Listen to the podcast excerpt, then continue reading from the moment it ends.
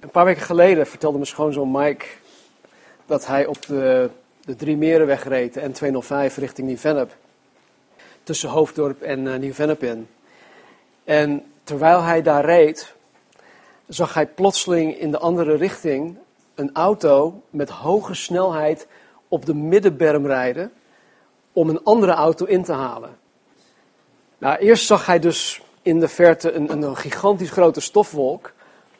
En hij keek en ineens zag hij uit die stofwolk een Renault, ik weet niet, een Renault, nog wat, keihard stuiteren over die middenberm. Echt van boem, boem, boem, zo, echt zo stuiteren over die middenberm heen. Nou, er reden twee auto's naast elkaar op de weg, op beide rijbanen. Dus deze bestuurder die wilde per se inhalen. En hij gebruikte dus de middenberm daarvoor. Nou, alleen op het moment dat hij... Er was een VW Golf in de linkerrijstrook. En op het moment dat hij deze VW Golf inhaalde, sneed hij de Golf af en stond ineens vol op de rem. Ja, echt bizar. Mike die was helemaal overdonderd. Hij zegt, je wil niet geloven wat ik net gezien heb, wat ik net meegemaakt heb. Nou, dit zag Mike dus allemaal in slechts 2 à 3 seconden gebeuren. Want hij reed zelf ook met een snelheid van ongeveer 100 km per uur in de andere richting. Nou, wat er precies gaande was, weten we niet. Maar uit persoonlijke ervaring durf ik te zeggen dat de bestuurder van de Renault wraak wilde nemen op de bestuurder van de Golf. Herkenbaar? Ja? Doen jullie dat ook? Nee. Oh, je hebt het gezien. Je hebt ervan gehoord. Nou, nee. Nou, het is voor mij wel herkenbaar. En misschien had de bestuurder van de Golf de bestuurder van de Renault eerder afgesneden. Dat kan. Waardoor deze hem of haar gewoon even terug wilde pakken. Hoe dan ook. Als dit inderdaad een wraakactie was geweest, dan was deze vergelding wel heel erg extreem. Om zo ver te gaan om die mensen even terug te pakken. Nou, de reden waarom ik dit vertel is omdat wij vanmorgen in Mattheüs 5 verder gaan. En Jezus spreekt in dit gedeelte over wraak nemen. Het is zo'n mooi stuk. Ik vind het mooi wat John MacArthur hierover zegt. Hij zegt, it's pregnant with meaning. Het is zwanger met betekenis. Het is zo rijk. Laten we lezen, Mattheüs 5 vers 38. U hebt gehoord dat er gezegd is oog voor oog en tand voor tand. Ik zeg u echter dat u geen weerstand moet bieden aan de boze, maar wie u op de rechterwang slaat, keer hem ook de andere toe. En als iemand u voor het gerecht wil dagen en uw onderkleding nemen, geef hem dan ook het bovenkleed. En wie u zal dwingen 1 mijl te gaan, ga er 2 met hem. Geef aan hem die iets van u vraagt en keer u niet af van hem die van u lenen wil. Opnieuw wil ik zeggen dat in dit gedeelte van de bergreden Jezus de Joodse mensen duidelijk wil maken dat wat zij geleerd hebben niet gebaseerd is op Gods woord, maar op de foute interpretatie van Gods woord die hun door de schriftgeleerden en de fariseeën geleerd wordt. De Bijbel die zij toen hadden was niet zoals onze Bijbel. Ze hadden geen boeken, ze hadden boekrollen. Maar deze waren allemaal geschreven in het Hebreeuws. Maar de gewone mensen van die tijd, die spraken geen Hebreeuws meer. Die lazen geen Hebreeuws. Ze spraken of Grieks of Aramees. Dus Hebreeuws was voor hun een vreemde taal. Het was net alsof ik hier gewoon in Latijn stond te praten. En ja, geen van jullie, behalve Gerrie, zou er iets van snappen. En dat was ook met hun. Ze verstonden geen Hebreeuws. Dus ze waren afhankelijk van de schriftgeleerden en de fariseeën om het aan hun uit te leggen. Alleen was het zo dat deze schriftgeleerden en de fariseeën het woord van God naar eigen hand zetten. Ze konden het. Het was mogelijk voor hun. Waarom? Er was niemand die hun daarop zouden controleren. Dus het kon gewoon. Dus tegen de tijd dat Jezus op aarde kwam, tegen de tijd dat Jezus op het toneel kwam, was het woord van God dusdanig verdraaid en verwaterd dat er weinig van de waarheid was overgebleven. En daarom was Jezus, ik weet niet of je dat ooit hebt opgemerkt, door de evangeliën heen zie je dat Jezus constant bezig is met het weerleggen van hun valse interpretaties. En dus ook hier in Mattheüs 5. In vers 38 staat, u hebt gehoord dat er gezegd is, oog voor oog en tand voor tand. Nou, voor de doorsnee mens, en misschien zelfs ook de doorsnee christen, klinkt dit nogal barbaars. Het klinkt niet genadig en liefdevol. Maar toch staat het letterlijk zo in de wet van Mozes. En om deze reden zeggen sommige mensen dat de God van het Oude Testament een andere God is dan de God van het Nieuw Testament. Maar dat is niet zo. En want de Bijbel leert ons dat God onveranderlijk is. In Hebreeën 13:8 staat, Jezus Christus blijft dezelfde, gisteren, vandaag en tot in eeuwigheid. Nou, om hetgeen Jezus ons hier leert goed te kunnen begrijpen, moeten wij, zoals we het bij de andere gedeelten ook hebben gedaan, eerst gaan kijken naar wat er daadwerkelijk in de wet van Mozes staat. Wat de schriftgeleerden en farizeeën hierover zeggen, wat zij de mensen leren en tot slot wat Jezus ons hierover leert. We gaan er vrij snel doorheen. So put on your seatbelt. In Exodus 20 geeft God de 10 geboden aan Mozes. En deze vormen de morele wet dat tussen de mens en God is. God is de rechtvaardige rechter die de mens op dit gebied oordeelt. En wij die de spoedcursus hebben gevolgd van Manuel, die weten dat God degene is die de mens oordeelt op basis van de 10 geboden.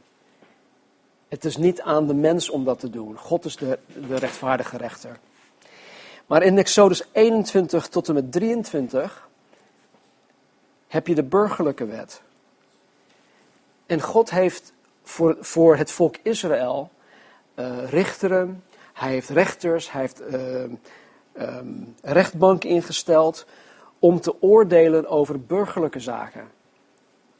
En in alle 3 gevallen waar de vonnis oog voor oog en tand voor tand voorkomt, gaat het om de burgerlijke wet waarover God de richteren, rechters en rechtbank heeft ingesteld. Oog voor oog, tand voor tand heeft dus niets te maken met een persoonlijke vergelding van kwaad met kwaad. En toch is dat soms wel lekker. We hebben het vaak over, hoe zeg je dat? Zoete wraak. Ja? Sweet revenge. Laten we naar Exodus toe gaan. Exodus 21. Exodus 21, vers 22. Ik ga er niet op in, ik lees het alleen voor. Exodus 21, 22. Bladzijde 108 in de HSV. Wanneer mannen vechten en daarbij een zwangere vrouw zo treffen dat haar kind geboren wordt, dus eigenlijk vroegtijdig geboren wordt door de vechtpartij, maar er geen dodelijk letsel is, dan moet de schuldige zeker een boete betalen, zo groot als de echtgenoot van de vrouw hem oplegt. Hij moet die betalen via de rechters. Maar als er wel dodelijk letsel is, moet u geven leven voor leven. De doodstraf. Oog voor oog, tand voor tand, hand voor hand, voet voor voet. Brandwond voor brandwond, wond voor wond, striem voor striem. Wanneer iemand een oog van zijn slaaf of een oog van zijn slavin zo raakt dat het verloren gaat, moet hij hem vrij laten gaan als vergoeding voor zijn oog. En als hij een tand van zijn slaaf of een tand van zijn slavin uitslaat, moet hij hem vrij laten gaan als vergoeding voor zijn tand. Ja, laten we verder gaan. Leviticus 24. Leviticus 24, 19 en 20.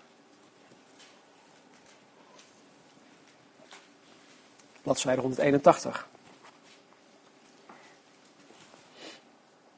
Er staat, als iemand zijn naaste letsel toebrengt, moet hem hetzelfde aangedaan worden wat hij gedaan heeft. Breuk voor breuk, oog voor oog, tand voor tand.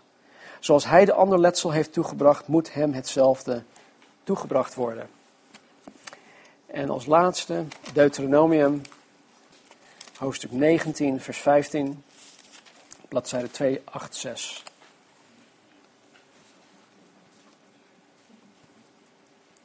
Deuteronomium 19, 15 tot en met 21.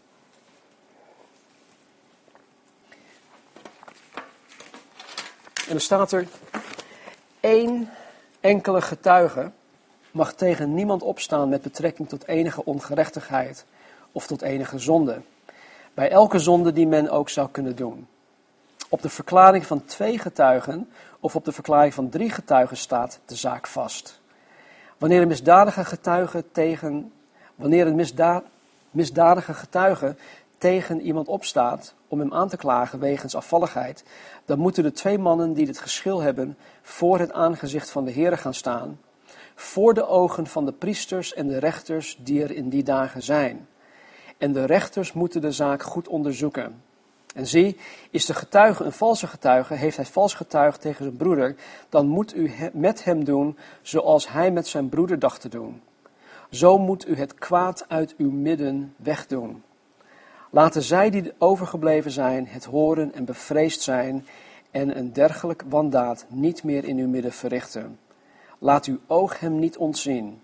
Leven voor leven, oog voor oog, tand voor tand, hand voor hand, voet voor voet. Tot zover. God heeft deze wetgeving ingesteld om rechtvaardige mensen, zwakke mensen, de niet aanzienlijke mensen te beschermen tegen slechte mensen. Tegen de machthebbers van hun tijd. Stel hè, dat een aantal mannen komen, die komen terecht in een vechtpartij. En ja, Marnie en ik die zijn daar dan toevallig bij. En om een of andere reden raakt Marnie, die dan zwanger is, op dat moment daardoor gewond. Waardoor ze plotseling gaat bevallen. Nou, of er nou wel of geen dodelijk letsel is, hoor ik mijn recht bij de rechter te halen. Daar is deze wetgeving voor.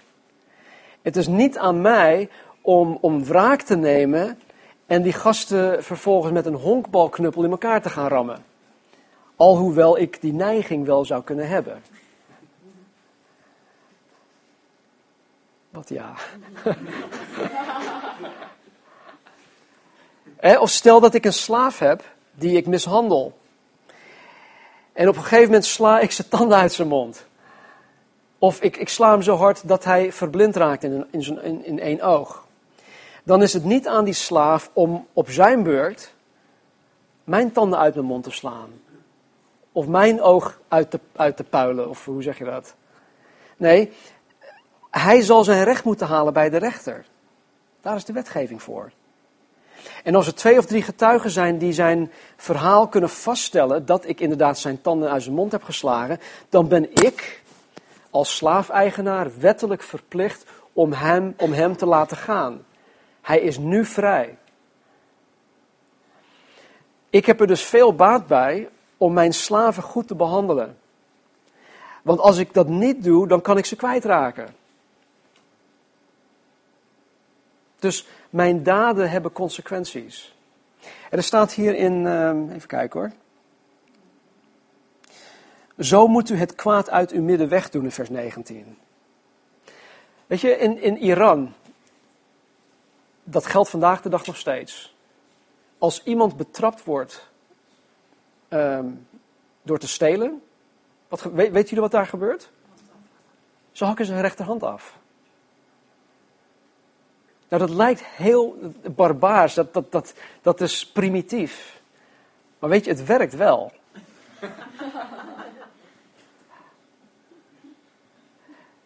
Tegenwoordig, als ik een misdaad pleeg en ik heb een hoop geld, hè, dan bel ik, hey Bram, luister, Bram Moskowitz. En hij zal ervoor zorgen dat ik vrijgesproken zal worden. Want hij zal een of andere, hoe noem je dat, loophole? Maas in de wet vinden om mij vrij te kunnen spreken. Maar dat zie je hier nergens terugkomen. He, dus vandaag de dag is het best wel lastig om het aan de wetgeving over te laten. Om het aan het systeem over te laten. En vandaar dat je overal in de wereld die vigilantes hebt die het recht in eigen hand nemen. Die wel met een honkbalknuppel te werk gaan. Want ze weten toch, de politie doet er toch niks aan. Hij wordt op zijn vingers getikt. He, of iets dergelijks. Oog voor oog en tand voor tand is vergeldingsrecht. Het Centrum voor Bijbelonderzoek omschrijft het als volgt. Deze wet der vergelding, de lex talionis, bestond uit het principe dat op een bepaalde overtreding een overeenkomstige vergelding stond. In het Engels zeggen we tit for tat. Het moet overeenkomen met de straf moet overeenkomen met de overtreding. Weet je, in Californië, en dit bedoel ik niet, ik zeg het alleen maar als verhaal. Ik bedoel het niet denigrerend. In Californië worden de Mexicanen vaak uitgescholden als beaners. Beaners. Omdat zij met alles beans eten, hè, bonen. Net zoals Chinezen worden uitgescholden als rice pickers en dat soort dingen. Er zijn allerlei scheldwoorden voor mensen. Nou, op de middelbare school werd er van hun gezegd: if you fight one bean, you fight the whole burrito. En met andere woorden, als je in een gevecht raakt met één Mexicaan, reken er maar op dat zijn hele familie achter je aankomt om wraak te nemen. Deze wetgeving was er dus om mensen te beschermen tegen onrechtvaardigheid en om familie- en bloedvetes te voorkomen. Maar, omdat het mens eigen is om wraak te nemen, hadden de schriftgeleerden en de fariseeën er totaal iets anders van gemaakt. En zij leerden de mensen dat oog voor oog en tand voor tand bedoeld was om zichzelf te wreken. Want ja, weet je, mensen hebben uiteindelijk rechten. En mensen moeten op hun strepen staan. Hij zei, beaamt dat. We zullen straks even een onderrondje hebben.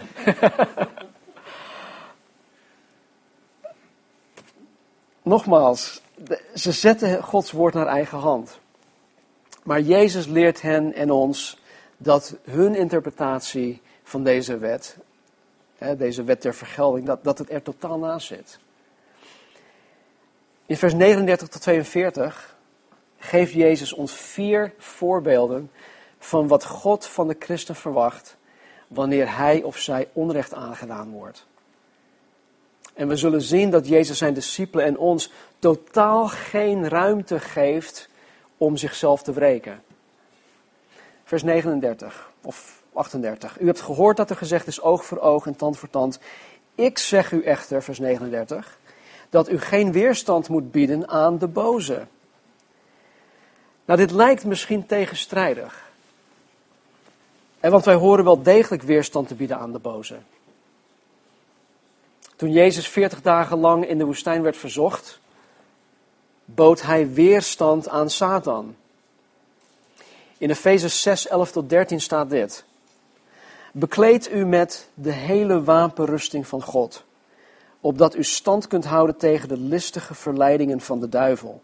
Want wij hebben de strijd niet tegen vlees en bloed, maar tegen de overheden, tegen de machten, tegen de wereldbeheersers van de duisternis van dit tijdperk, tegen de geestelijke machten van het kwaad in de hemelse gewesten. Neem daarom de hele wapenrusting van God aan, opdat u weerstand kunt bieden op de dag van het kwaad en na alles gedaan te hebben, stand kunt houden. Wij horen weerstand te bieden tegen de duivel. Petrus zegt in 1 Petrus 5, 8 en 9, wees nuchter en waakzaam, want uw tegenpartij de duivel gaat rond als een brullende leeuw op zoek naar wie hij zou kunnen verslinden. Bied weerstand aan hem, vast in het geloof, in de wetenschap dat hetzelfde lijden ook aan al uw broeders in de wereld opgelegd wordt. Wij horen vooral aan de Satan weerstand te bieden. Maar we horen ook weerstand te bieden aan zonde in de gemeente. De overheid hoort zonde tegen te gaan door middel van de regering. Wij als christen zijnde hoeven ons niet zozeer druk te maken over alle zonden die in de wereld gebeuren. Maar wij zijn wel als gemeenteleden verantwoordelijk voor elkaar. En wij horen de zonde in de gemeente wel tegen te gaan. In Galaten 2 lezen wij dat Paulus openlijk tegen Petrus inging, omdat Petrus geestelijk gezondigd had tegen de heidenen. Lees Galaten 2 vers 11 maar. Jezus zegt, ik zeg u echter dat u geen weerstand moet bieden aan de boze. Nou, wat Jezus hiermee bedoelt is dat zijn discipelen zich niet vijandig moeten opstellen tegen degene die hun onrecht of schade aangedaan hebben. En met andere woorden, wees geen herrieschopper. Romeinen 12, 17 tot 19. Paulus zegt, vergeld niemand kwaad met kwaad. Wees bedacht op wat goed is voor alle mensen. Leef zo mogelijk, voor zover het van u afhangt, in vrede met alle mensen. Wreek uzelf niet, geliefden, maar laat ruimte voor de toorn. Want er staat geschreven, mij komt de wraak toe. Ik zal het vergelden, zegt de Heere. U hebt gehoord dat er gezegd is, oog voor oog, tand voor tand. Ik zeg u echter dat u geen weerstand moet bieden aan de boze, maar wie u op de rechterwang slaat, keer hem ook de andere toe. Nou, het op de rechterwang slaan is iets dat men met de achterkant of met de rug van de hand, hun rechterhand doet. En in het Engels noemen we dat backhand. You backhand somebody. Yeah. Dat is wat hiermee bedoeld wordt. En zo'n klap op je gezicht was voor de Joden, en tot op heden ook in het Midden-Oosten, de ergste belediging die er is. Als je iemand zwaar wil beledigen, dan zou je hem met de achterkant van je hand, hem of haar, in zijn gezicht slaan. En Jezus, dus wat Jezus hiermee zegt is, dat zelfs wanneer wij zwaar beledigd worden, en wanneer we gekrenkt worden in onze zelfwaardigheid of eigenwaardigheid, wanneer men op onze waardigheid trappen, wij er niet op moeten staan om met respect behandeld te worden. Worden jullie elke dag en overal met respect behandeld? Nee. Het is onvermijdelijk om deze situaties uit de weg te lopen. Je wordt gewoon niet altijd met respect behandeld. Jezus verwacht van zijn discipelen dat wij onszelf niet wreken wanneer wij beledigd worden. En hoe zwaar dan ook. Laten we naar Johannes toe gaan. Johannes hoofdstuk 18.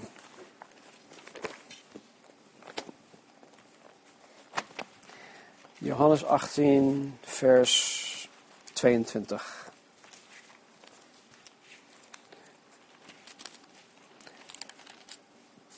Terug naar vers 19. Jezus is inmiddels gearresteerd. Hij werd voorgeleid aan het Sanhedrin. En er staat in vers 19 dit. Vanaf vers 19. De hoge priester dan ondervroeg Jezus over zijn discipelen en over zijn onderricht. Jezus antwoordde hem, ik heb openlijk gesproken tot de wereld. Ik heb altijd onderwezen in de synagoge en in de tempel, waar de Joden altijd samenkomen, en ik heb niets in het verborgen gesproken.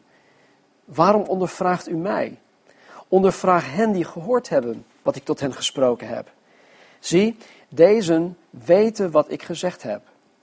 En toen Jezus dit zei, gaf een van de dienaars die daarbij stond, Jezus een slag in het gezicht, en zei, antwoordt u zo de hoge priester? En dus hij deed wat heel erg vernederend is voor de Jood. En Jezus antwoordde hem: als ik verkeerd gesproken heb, bewijs dan wat er verkeerd is. Maar als ik terecht gesproken heb, waarom slaat u mij dan? Zie, Jezus gaat daar heel anders mee om dan dat ik er mee om zou zijn gegaan.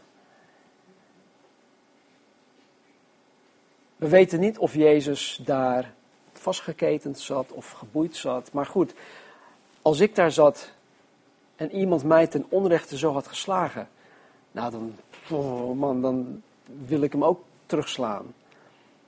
Maar Jezus doet het anders. He reasons, hoe zeg je dat? Ja, hij overlegt, hij praat met deze man. Hij probeert op zijn geweten te werken. En vers 40. En als iemand u voor het gerecht wil dagen en uw onderkleding nemen, geef hem dan ook het bovenkleed.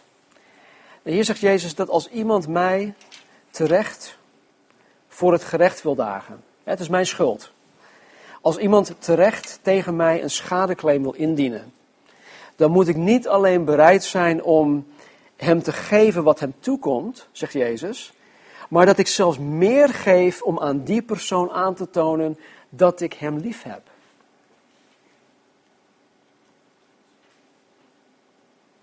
De onderkleding waar Jezus over spreekt is een soort van lang overhemd. En mensen hadden vaak meerdere van deze overhemden, dus om eentje weg te geven was niet een gigantisch grote ramp. Maar het bovenkleed, waar Jezus het over heeft, was niet alleen een jas, maar het werd ook gebruikt als deken. Hè, zodat men 's nachts niet doodvroor. Jeruzalem alleen al was een halve mijl, anderhalve kilometer hoog. 'S Nachts wordt het daar koud. In de woestijn vriest het. Het is daar gewoon koud. Dus mensen hadden dat nodig. In Exodus 22 staat in de wet dat men het bovenkleed van een ander wel als onderpand mag nemen, maar het moet voor zonsondergang weer teruggegeven worden. Want anders heeft deze persoon niets om in te slapen. Dan heeft hij niets om zich 's nachts warm te houden. Dus wat Jezus hiermee zegt is dat zijn discipelen zelfs hun zekerheid en hun geborgenheid moeten willen opgeven. Vers 41. En wie u zal dwingen 1 mijl te gaan, ga er 2 met hem. Dit vond ik heel apart. De Romeinse overheid had de macht om op elk willekeurig moment de burgers te pakken of in te schakelen om spullen of materialen voor hun te vervoeren. Een voorbeeld hiervan, en dit hebben ze overgenomen van het Persisch volk, van de Iraniërs. In Iran, dit gaat al eeuwenlang terug, hadden ze de eerste koeriersdiensten. In de States hadden ze de Pony Express. Dat heeft Amerika overgenomen van hen. Maar goed, in Perzië hadden ze dan de eerste koeriersdiensten. En dat ging met paarden. En wat er gebeurde was, ze hadden de postkantoren op bepaalde afstanden geplaatst, zodat een koerier op een paard van één postkantoor naar de andere postkantoor kon gaan in een dagtijd. En als er onderweg iets gebeurde, dat of zijn paard die liep mank of er gebeurde iets, mocht zo'n koerier een willekeurig iemand inschakelen om de post voor hem naar het volgende punt te brengen. Nou, de Romeinen hadden dat overgenomen en zij mochten gewoon iedereen gewoon willekeurig mensen inschakelen om dingen voor hun te vervoeren. Een voorbeeld hiervan, weten jullie nog, toen Jezus geslagen werd, gemarteld werd, hij moest zijn eigen kruis dragen. Hè? Neem je kruis op. Hij moest zijn eigen kruis dragen naar de plaats waar hij gekruisigd zou worden. Nou, omdat hij zo verslapt was wegens de stokslagen en al die andere dingen, kon hij het zelf niet meer dragen. En wat deden de Romeinse soldaten? Zij namen een zekere Simon uit Cyrene. Ze zeiden van, jij, kom hier. Jij moet het voor hem dragen. Dus het was een gebruikelijk iets voor de Romeinse soldaten om dat te doen. En als iemand dat, je kon niet weigeren, je moest het doen. Er was wel één regel, dat men voor maximaal 1 mijl, dus ongeveer 1,5 kilometer, gebruikt kon worden en niet meer. En stel, ik ga dinsdagochtend naar mijn werk toe. En ik sla af bij de Drie Merenweg, ik rij Harlem in. En ineens zie ik politie achter me aankomen met flitsende lichten. Ik ga langs de kant van de weg en hij zegt, meneer, ik heb hier een pakje. Het is voor minister van Buitenlandse Zaken, het moet naar Den Haag gebracht worden. Ja, maar hallo, ik moet naar mijn werk toe. Ja, sorry meneer, ik moet het echt doen. Dat is toch bizar, dat is toch raar? Maar de regel was toen dat je dan maximaal voor 1 mijl gecharterd kon worden en niet voor meer. Dus wat Jezus hier zegt is dat wanneer zijn discipelen gedwongen worden door de Romeinse overheid of door wie dan ook, om voor 1 mijl spullen voor de bezettingsmacht te vervoeren, zij vrijwillig verder moesten gaan dan dat de wet vereiste. Als iemand van je vraagt om 1 mijl te gaan, ga er dan 2 met hem. Vers 42. Geef aan hem die iets van u vraagt en keer u niet af van hem die van u lenen wil. Nou, wetende dat het mens eigen is om bezitterig, hebberig te zijn, leert Jezus ons om niet te handelen vanuit het gebruikelijk recht, om het te doen wat de wet zegt, maar vanuit de normen en waarden die God ons geeft, en dat is door liefde en welwillendheid. Mensen die God niet kennen, die snappen niet dat wij, Marnie en ik, zoveel mensen altijd bij ons over de vloer krijgen. Ze snappen dat niet. En ze zeggen zelfs van, joh, jullie werken jezelf de grond in of zoiets. Ja. Jullie moeten aan jezelf denken. En dat is de mentaliteit van de wereld. Eerst aan jezelf denken. En als iemand iets nodig heeft, zegt Jezus hier, geef aan hem die iets van u vraagt. Nou, daar moet je geen misbruik van maken, ja, wij dan. Je moet me niet vragen om mijn iPhone of om mijn laptop. Maar als het echt nodig is, geef het. Keer u niet af van hem die van u wil lenen.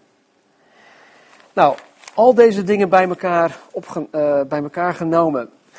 Mijn vlees, mijn eigen ik, protesteert hevig tegen wat Jezus hier van mij vraagt.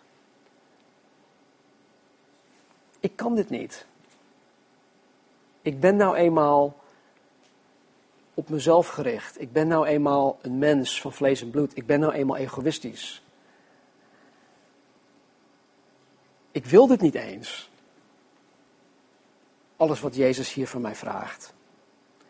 Maar dit laat mij wederom zien dat ik niet in staat ben om op eigen verdiensten in het koninkrijk van God te kunnen komen. En dat was ook de bedoeling van Jezus in dit gedeelte van de bergreden. Hij zegt, jongens, jullie denken het allemaal zo goed voor elkaar te hebben. Het ging hun allemaal om het uiterlijke. Maar door dit van jullie te vragen, door dit te zeggen, stel ik jullie hart open en bloot. Ik laat jullie zien hoe jullie daadwerkelijk in elkaar zitten.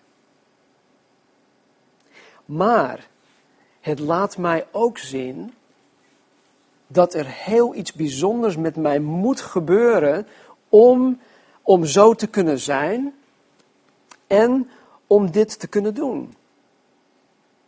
Want A, kan ik dit niet zelf in eigen kracht? B, wil ik dit niet eens? Dus er moet iets anders met mij gebeuren als God dit van mij vraagt. En waar het uiteindelijk op neerkomt, is waar ik het op Palmzondag 1 april over gehad heb. De enige manier om hieraan te kunnen voldoen, is wanneer wij onszelf verloochenen, ons kruis opnemen en in die aan jezelf gestorven staat Jezus Christus hierin navolgt. Alleen wanneer wij aan onszelf gestorven zijn en vervuld zijn met de geest van Christus, de Heilige Geest, kunnen wij hieraan voldoen. Stel je voor dat Jezus alleen zegt, weet je, sorry maar, ik ga alleen maar 1 mijl met jou. Hoeveel mijlen is Jezus niet met ons gegaan? Hoeveel keren heeft Jezus zichzelf niet verloochend omwille van ons? Jezus omschrijft God hierin. En dat is Gods hart jegens de mens. En het is in mijn optiek heel redelijk van God om het ook van ons te vragen. Waarom? Omdat er heel veel op het spel staat. De redding van mensen, de eeuwige toekomst van mensenleven staat op het spel. En als ik op mijn strepen wil blijven staan, als ik wraak wil nemen, als ik kwaad met kwaad wil vergelden, dan laat ik het hart van God niet zien. Dan komt het hart van God ook niet tot uiting naar de anderen toe. Nou, dit begint bij mij, dit begint bij ons, dit begint in je gezin, dit begint in dit gezin. Maar het hoort vooral naar de buitenwereld zo te zijn. En de vraag is, ben je al aan jezelf gestorven? Hoe dood ben je nou eigenlijk? Of leef je nog steeds voor jezelf? Toen ik klein was, ik ben nog steeds klein, ik trap daar niet meer in. Toen ik jong was, ging ik heel vaak vissen met mijn vader. Met mijn vader en wat vrienden van hem, Alex Dumas, Ben de Zwart. En ik was jongetje van een jaar of 10 of zo. En mijn vader die was heel serieus met vissen. En nou goed, ik had geleerd om te vissen. En we gingen altijd naar Redondo Beach. Gingen we de zee op. En ja, zulke bonito's. Dit is echt, hè. Ik overdrijf niet. Visverhalen, ja, ik heb zo... Nee, dat is ongeveer zo. Maar het duurde ongeveer een half uur voor zo'n, ja, als kind zijnde om zo'n ding binnen te krijgen. En die vissen die haalden we dan aan boord. En als we niet heel druk waren met het vissen, want soms als er een school voorbij ging, nou, dan haalde je één achter elkaar vissen de boot in. Maar als er tijd tussen zat, ja, dan begon ik me te vervelen als jongetje zijnde. Dan ging ik met die vissen spelen. En ja, als je ze eerst binnenhaalt en ze liggen daar op de vloer, op de bodem van de boot, te spartelen, echt keihard, ze gaan echt tekeer. Maar goed, dan overal schubben en bloed en het was echt vies. Maar op een gegeven moment liggen ze daar stil. En dan ben je bezig en dan denk je van, oh, nou, die ligt stil, die is vast dood. Dus dan ga ik daar naartoe en dan pak ik hem op en ineens springt hij weer uit mijn hand en dat soort dingen. Maar goed, de vraag is, spartel je nog steeds? Of zijn we aan onszelf gestorven? En weet je, ik betrap mezelf nog veel te vaak dat ik nog steeds te veel voor mezelf leef. En God wil gewoon dat wij hem navolgen. Door de kruisweg te gaan, de weg van het kruis. En onszelf te verloochenen, onszelf te kruisigen en Jezus na te volgen. Nou, volgende week, denk ik, of de week daarop. Ik weet niet wat we volgende week met Heilig Avondmaal gaan doen. Maar we zijn tot het eind van hoofdstuk 5 gekomen, dus we maken dat de eerstvolgende keer af. Laten we bidden. Heer, dank u wel voor uw woord. Dank u wel, Heer, dat u zo geduldig bent met ons. En Heer, dat u niets meer van ons vraagt dan wat u zelf ook gedaan hebt. Heere, u bent ons groot voorbeeld hierin. En u bent niet alleen ons voorbeeld, Vader. Jezus, u heeft ons uw geest gegeven. De geest die Jezus Christus uit de doden heeft opgewekt. Die leeft in ons. Die wil ons leiden. Die wil ons bepalen. Die wil ons kracht geven om te zijn als Jezus Christus. Om te doen wat hier staat. En Heer, ik weet dat wanneer we u navolgen, dat wij worden zoals u bent. Heer, want wij worden veranderd. Heer, van dag tot dag. Van glorie tot glorie. Wij worden hervormd door het vernieuwen van ons denken. U die een goed werk in ons begonnen bent, zal het tot voleinding brengen. En Heer, wij worden veranderd naar uw beeld. En soms hebben we het niet eens door, Heer. En het mooie ervan is dat wij niet hoeven te zwoegen om dit allemaal voor elkaar te krijgen. Het is eenvoudigweg een werk die u in ons bewerkstelligt, doordat wij in u blijven, in uw woord blijven. Zoals de ranken in de wijnstok. Heren, die dragen vanzelf vrucht. Help ons, Heren, om in u te blijven. Help ons, Heren, om dicht bij u te blijven, om u na te volgen. Wat we afgelopen donderdag ook zagen in Genesis 18, dat Abraham neerviel op de grond om u te aanbidden. Dat hij u diende, dat hij zijn gezin inschakelde om u te dienen. Maar Heer, het meest bijzondere wat ik vond uit hoofdstuk 18 is dat hij dichter bij u kwam. Dus Heer, helpen ieder van ons vandaag om dichter bij u te komen. En Heer, dat is wel iets wat van ons inspanning en wilskracht vereist. Om dicht bij u te willen zijn. Nederland viert morgen Koninginnedag. Heel Nederland zal morgen op zijn kop staan. O Heere, help ons om een lichtbaken te zijn. Help ons, Heere, om elke dag Koning Jezusdag te maken. Help ons om op onze koppen te staan, Heere, voor u. Opdat de wereld zal zien dat u daadwerkelijk in ons leeft. Zegen ons, Heer.